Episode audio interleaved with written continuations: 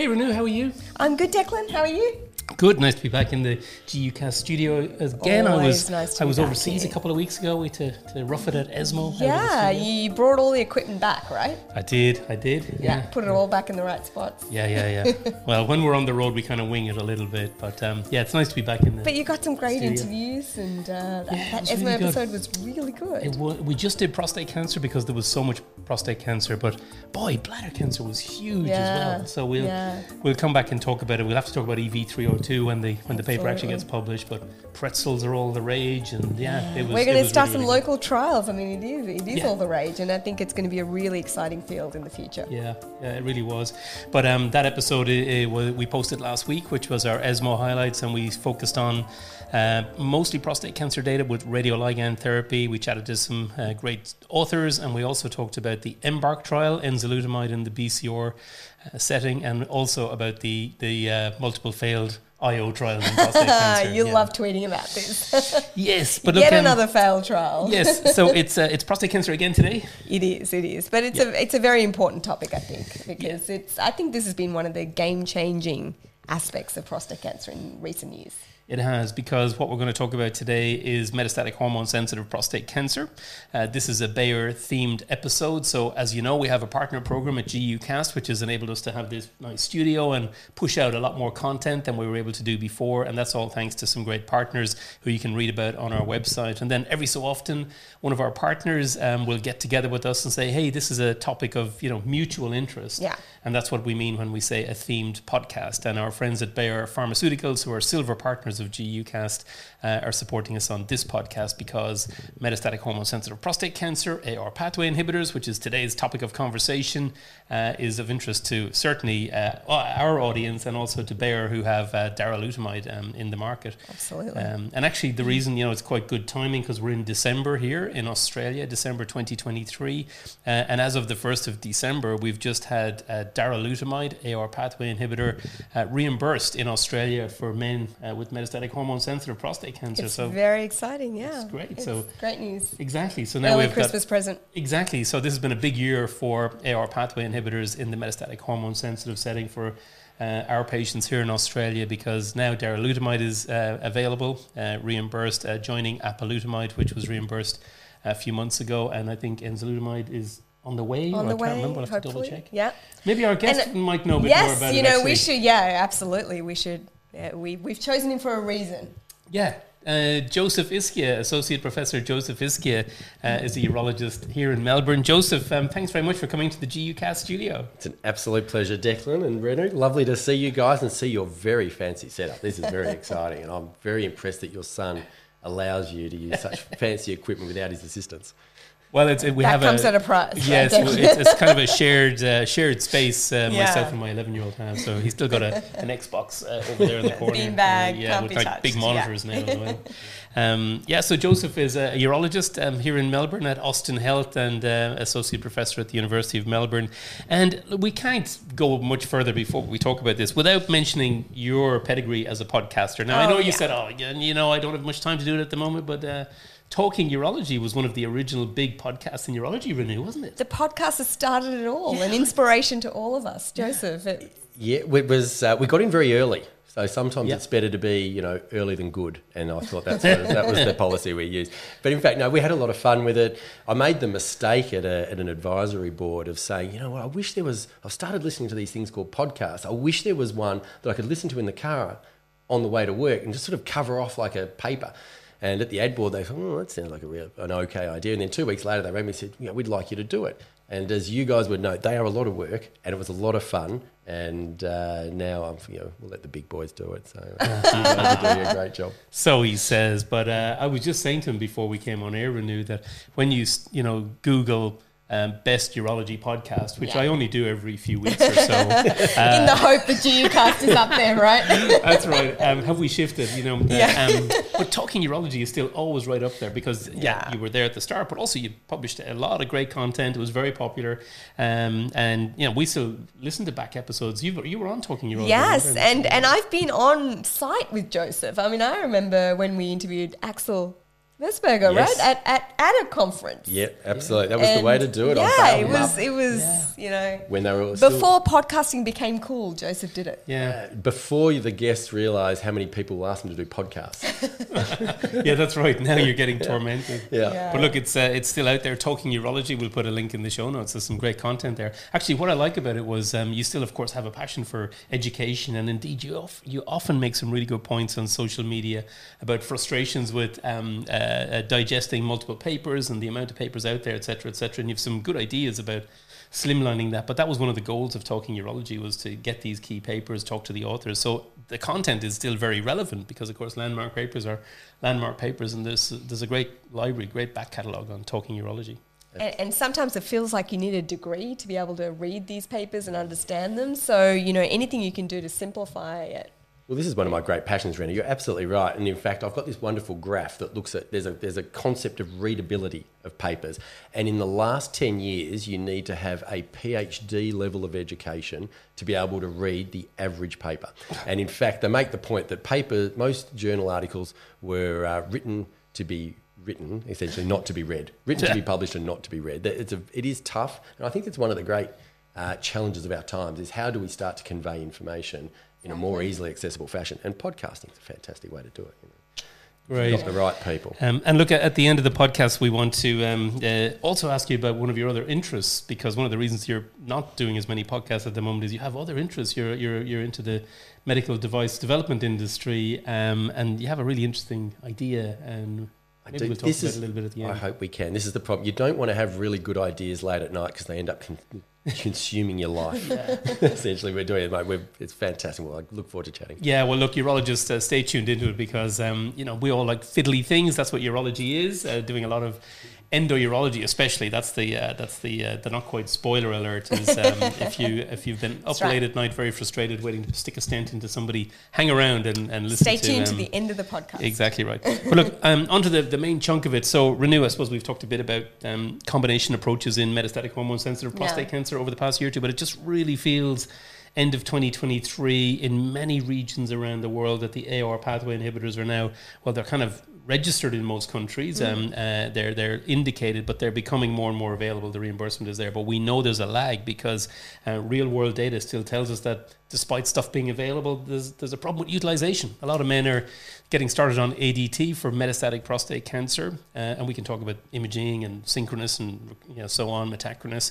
Um, but they're missing an opportunity to have the benefit of a combined approach, and I think it's very clear. We'll talk about that. That a combined approach is um, really, really valuable for patients for survival, quality of life, etc. So it just Yeah, feels agree, that you yeah. know at the time we're in, now is the time we need to be getting the message out so people understand these options. Yeah, I, th- I mean, I think it's a new era and there's a new standard of care, and I think that's what Joseph is going to tell us a bit more about because he has a passion for this. Yeah, exactly. And look, Joseph, I suppose uh, CHAARTED was seven or eight years ago now, and it clearly showed combinations work because uh, docetaxel did. But patients don't really want docetaxel in this setting, do they? I don't hear anyone talking about docetaxel at the end of 2023. Uh, the APCCC is clearly saying if you have an AR pathway inhibitor available, that should be the doublet, that should be the combination approach, uh, and the role of chemo on top of that is you know kind of to be discussed.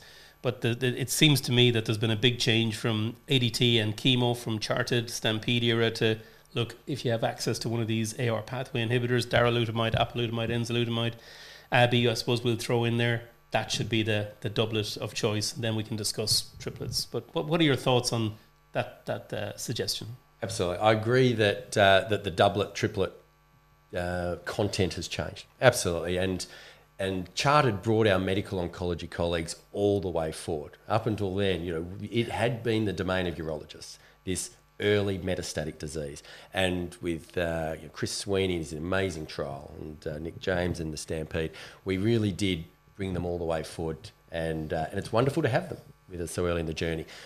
But it's almost like now we have these new tablets available, the novel hormone agents. And, uh, and, I, and I challenge you on that because you keep calling them AR pathway inhibitors. Who decides what's the best acronym? We could maybe a topic That for another podcast because you know you get they all get thrown around until we finally all coalesce onto one. But uh, or one so- that's easy to pronounce. exactly. RPs? I mean, ARP, RCs, RPs, AR, AR signaling inhibitors. yeah, so I don't know who decides that. Second maybe line it is Chris Sweeney. Chris Sweeney one day, Maybe, at yeah. eleven thirty at night at a conference. Everyone, we're going to call them novel hormone agents. Oh, all right. Um, Maybe so- this is a Twitter poll that's going to roll out after this episode. so, yeah. RPs, RCs, NHAs, Yeah. etc., or something else. All right, there you go. Stay Indeed. tuned. We'll post it out. uh, so you know, so it's brought it forward. They, now we're having these discussions with them about what's the best treatment option. Uh, I think we will, as urologists, we are very comfortable in this space, right? But up until really up until I think CHAARTED, we would start men on ADT. We would add in bicalutamide either at the start, and we sort of moved away from that for a while because maximal androgen blockade probably didn't matter. We'd bring bicalutamide, in, which is a first generation anti-androgen. And so I think this is a great opportunity for us. And, you know, and there was no clinical evidence that it was beneficial, really. And now we have these extraordinary drugs, all three of them, that have an overall survival benefit if or if not given with ADT. That's one of the controversial things, which would be fascinating to talk about later. And it's something that's right in our wheelhouse. And I think this is the, the key thing now is how do we decide who are the right people to, to have uh, chemotherapy? I think there's still a role. I think young men, terrible disease, visceral disease, Visceral where the disease, yeah. biology is is going to be important. You will see people getting triple therapy, but the vast majority probably will get doublet therapy up front if it's available. I think one of the important things might be in different countries will be the cost because docetaxel is actually relatively cheap compared to what these drugs will be. And and another one of my passions is who should be worried about the costs? Is it the urologist or the medical oncologist, or is it in Australia the PBAC? And I'd argue strongly that it is not the urologist. There are people at the PBAC who are far cleverer than I am, who have decided that for the indications listed, it is a cost effective treatment when you take into account survival and quality of life. So I, I, think, I think nearly everybody with metastatic hormone sensitive prostate cancer, and nearly everyone, just leaves out a few like the slow, the slow movers and the, and the elderly and stuff like that, that are, that are really old and probably something will catch up with them. Nearly everybody else should be on these agents. And, and I think that's right, Joseph, because we can argue a lot about doublet versus triplet therapy, but I think the real mistake is having them on sole agent ADT. Right, that is happens, the yeah. that's the culture that we have to move away from, because you know OS benefit is like the holy grail of clinical trials, and we've got these great trials that all show an OS 30, benefit. 40% benefit. So, I mean, that is significant. So, I mean, doublet, triplet, okay, well, I mean, maybe you'll get it wrong, maybe you'll get it right, maybe you'll choose a patient correctly, maybe you won't. But the real mistake, and what we still see at our MDTs, are these patients with metastatic um, hormone sensitive prostate cancer that are on single agent ADT. So, for people out there listening to this podcast, urologists, radiation oncologists especially, I think uh, that group of people who tend to have patients with localized disease that might relapse, or as urologists, we tend to diagnose the metastatic disease.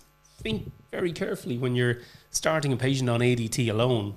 Uh, as you listen to this podcast, if someone comes into your clinic tomorrow, into your outpatient clinic, and you're starting ADT, you have to think, why? Why am I only starting ADT? Yeah. Shouldn't we constantly challenge it? I mean, maybe there's a small group of people. We talk about ADT monotherapy. But for the vast majority of people who you think, based on this scan or this clinical circumstance, I'm starting this patient on ADT, you need to strongly think, why am I not also starting that patient on an AR pathway inhibitor? Certainly in Australia now, with, with uh, these drugs now reimbursed. Exactly. So I think there's a couple of things that, that people will might have ticking through their minds. One is, can we do intermittent ADT? Because there's certainly still a role for that, I think. I think they want to have low volume disease. I think the great Maha study showed that there's really not much of a role for intermittent, I think, if you've got high volume disease. Uh, so can intermittent work? And then, um, and then the second thing about these agents is whether or not they are something that you are comfortable doing. Yeah. And so that's it. So as a urologist, if you are not comfortable doing it, you need to refer on because, and this is one thing that I think is really important, at every step of the disease from non-metastatic CRPC on, if you delay the introduction of the novel hormone agent, there is clear evidence they do not do as well. And that's the progression-free survival two point in the Spartan study with apalutamide. If you delay the introduction of apalutamide by even just four months, that, that those curves never catch up. And so, is there the same emergency at metastatic hormone sensitive prostate cancer? Probably not to the same degree, but at every step, these agents are effective, and the earlier we give them, the better. That is that is proven to be the case, and I can't think of a reason in the biology that that would change just because it's hormone sensitive prostate cancer. Now that we have the results of these studies. And, and that's part of the argument, you know, when, when we're looking for NMCRPC, you know, a lot of people argue, well, it's is it conventional imaging, is it, you know, novel imaging? But the thing is, no matter what stage yes. you catch it at, it's beneficial. Absolutely. So why would it suddenly not be because exactly. you've got PSMA positive Mets rather than conventional, conventional imaging? Pos- yeah. So they're, they're, they're seven millimeters bigger if they're. And the truth is, is uh, this whole class of NMCRPC is a man-made definition. And it's really just out there so that we can start patients on these drugs earlier. And we posted a, an, an MCRPC episode uh, just a few days ago as well, when we talked about exactly those topics. But um, let's go on to the imaging for a second, Joseph, because as Renu just said, we can sort of we, we tie ourselves in knots sometimes. Mm. Is it based on PSMA alone? Is it high volume, low volume? But in Australia, when the reimbursement started to come in earlier this year, it was very interesting because we didn't know whether the reimbursement authorities in Australia would mandate, for example, high volume, low volume, must be conventional imaging, you know, things that we saw in the mm. pivotal mm. trials, but they didn't. They made it very simple. It's basically if you've got a patient with metastatic prostate cancer, if it's metachronous or synchronous, if it's PET imaging only, conventional, if it's high volume, it doesn't matter.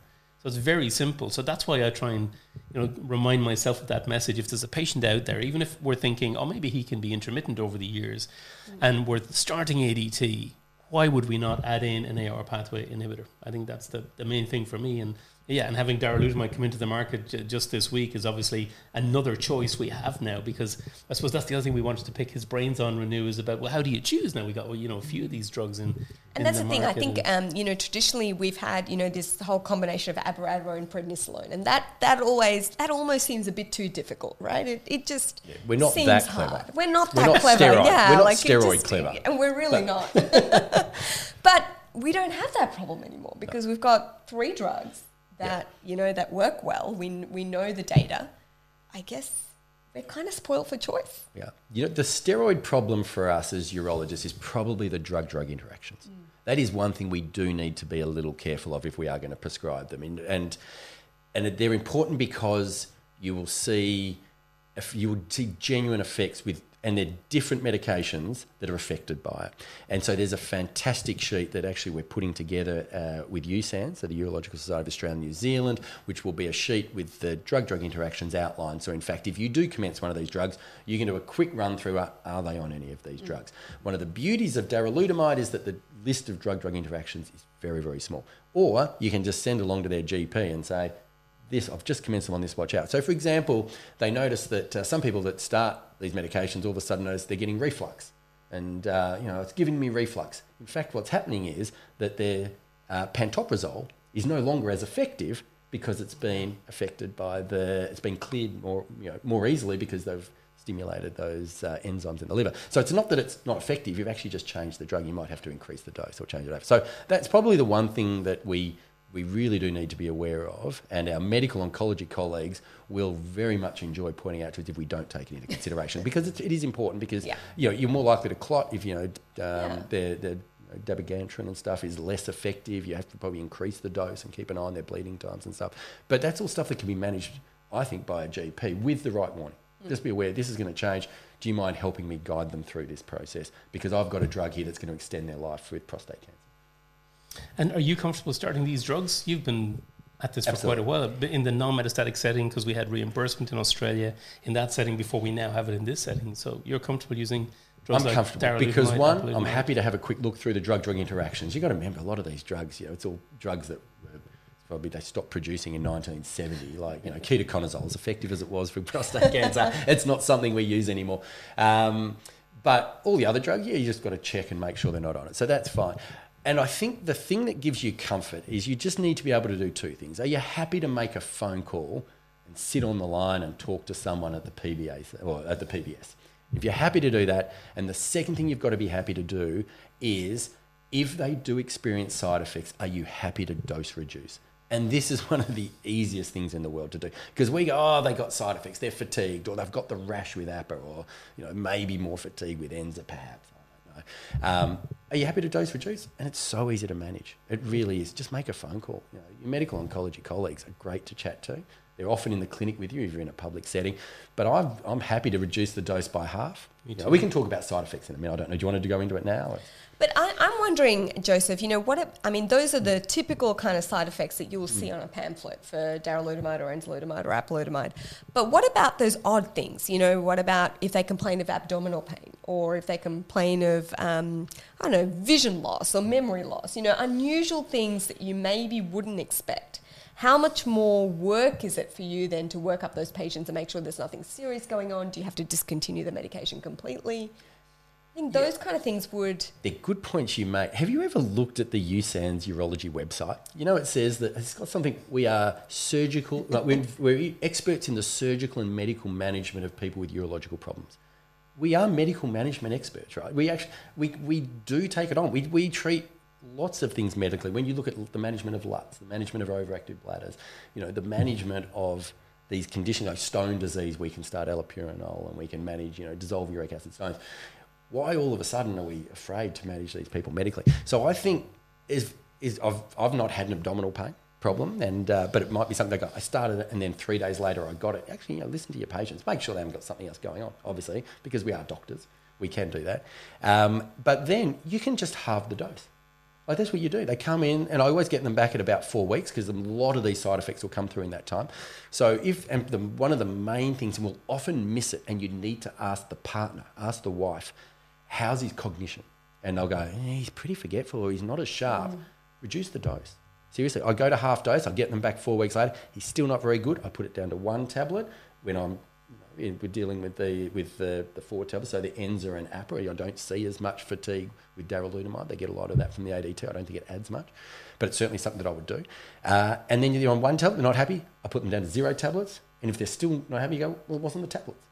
You see, Yeah. so then I can go back up. I actually work back up. So I see them a lot in that first six week, uh, six six months because you are finding your you're finding your baseline. You're trying to find what what they're doing. So one thing that can happen is do you start ADT and you've got a six month window in the PBS listing before you need to start the novel hormone agent. Just saying it out there, as NHA uh, for the acronym battle that is on now. yeah. Um, is, is you, you've you've got six months, but I I just I don't want to leave it too long before I so I I tend to start them at the same time, and then I'm happy to know that any because they they at the moment they need the ADT.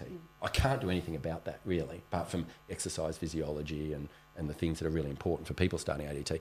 But I can easily manipulate their novel hormone agent. You mentioned earlier that there are probably a group of patients still, despite the enthusiasm for doublets with a NHA, um, who will benefit from adding in chemo. And, and darolutamide, the, the drug that's been reimbursed here recently, of course, its pivotal trial was a trial that included docetaxel. Um, and it was docetaxel ADT plus or minus darolutamide, and a clear benefit from adding the darolutamide. And there seems to be a consensus emerging that, yeah, certainly those bad actors, as you said. So, what's your practice for the, you know, that younger patient coming in with liver mets or high volume bone mets, very high PSA?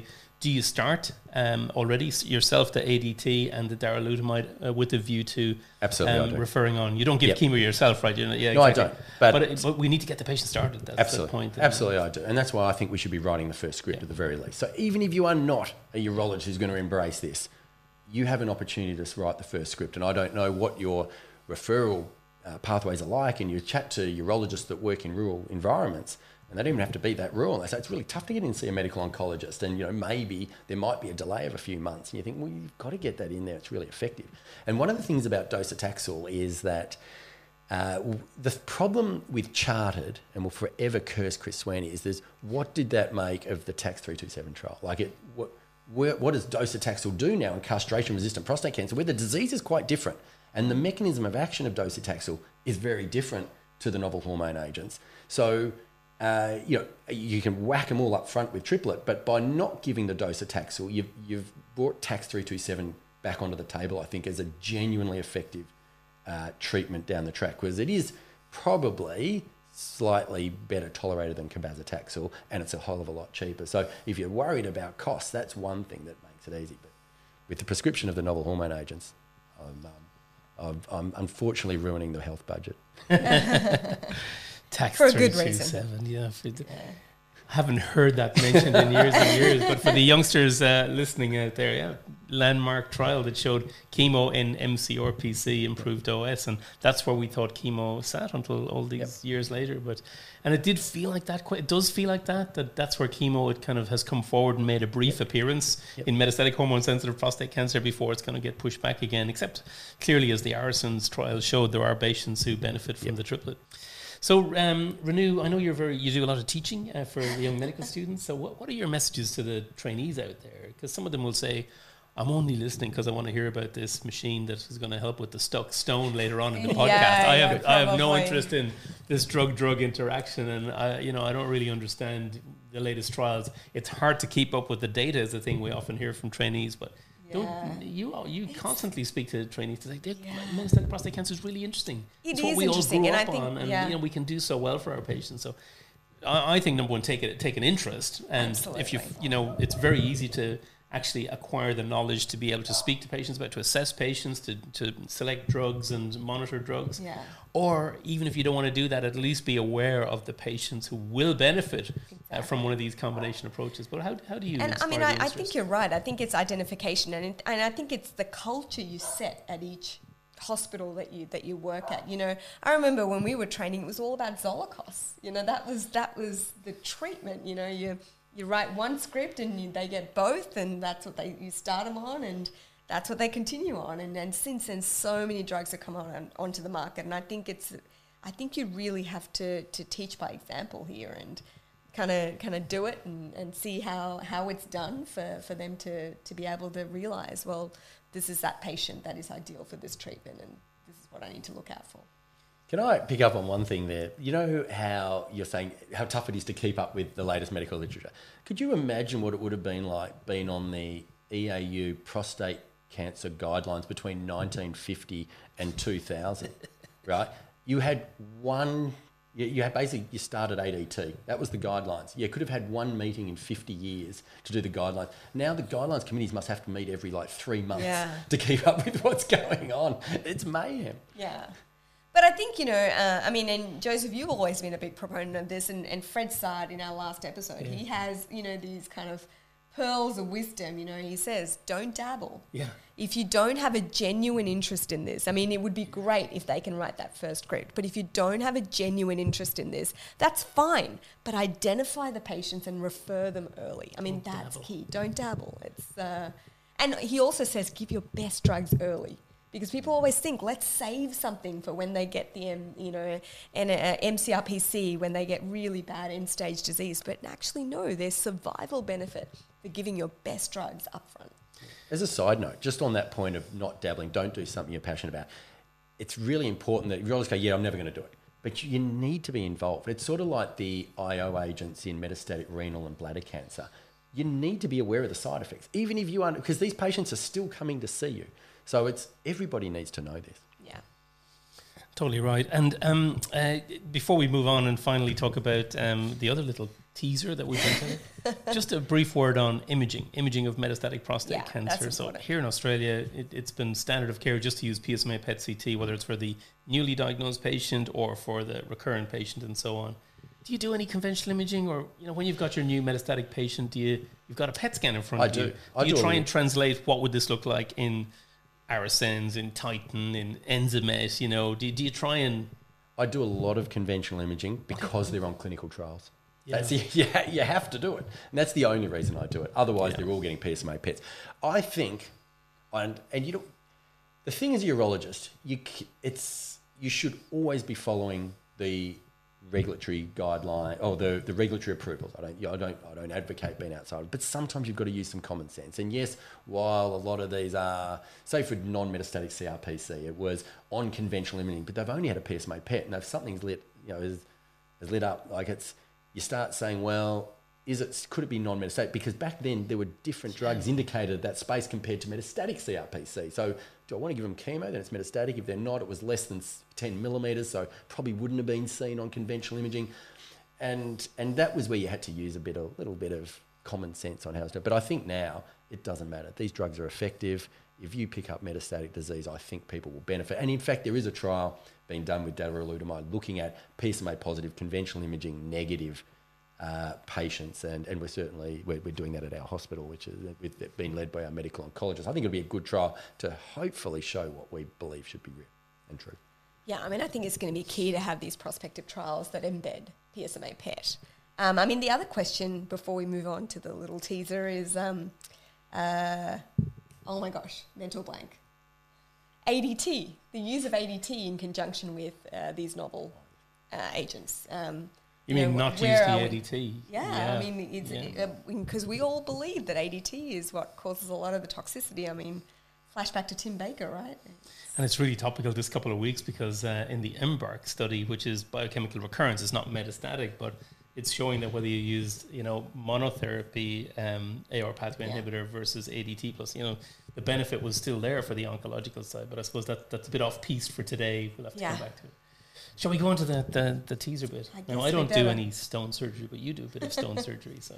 Yeah, you know, Joseph, I, I still recall those nights when you, you know, you, you've got a stent to do in theatre and it's 2 a.m. and you're still waiting for the general surgeon to finish up with his lap chole and you're still waiting and it's now 3 a.m. and no sign of your patient for the stent. Is, yes. there, is there a solution? Well, I'm glad you asked, Renu. no, we have. I, I, I made the mistake one day of sort of basically sitting there in the dark, waiting for my damn slot in the emergency room, thinking, so in the emergency operating list, thinking, there's got to be a better way. So I sort of sketched out this idea for a stent inserter such that it could be done in the emergency room. Wow. And now, two years later, we are well on our way to doing it. So essentially, they come in with renal colic. If you think they need stenting, you can, like putting in a urethral catheter under local anaesthetic, maybe with a bit of sedation, pop a stent in. Wow. There will be people listening to this podcast in a theater holding bay at 2 a.m. Yeah. Where is this thing? I could have put it in in the emergency department, you know, six hours ago. So, uh, any. Well, I would like to think that it's a really simple process. Can I tell you, medical devices will uh, they will they will they will sap your soul, inventing those the regulatory requirements, quality management systems, clinical research organisations, IP protection. It all just it'll drive you nuts. It's a lot of fun, but uh, it is so much hard work. I look around now at every single medical device and think, oh, there's some poor man or woman who this ruined their life.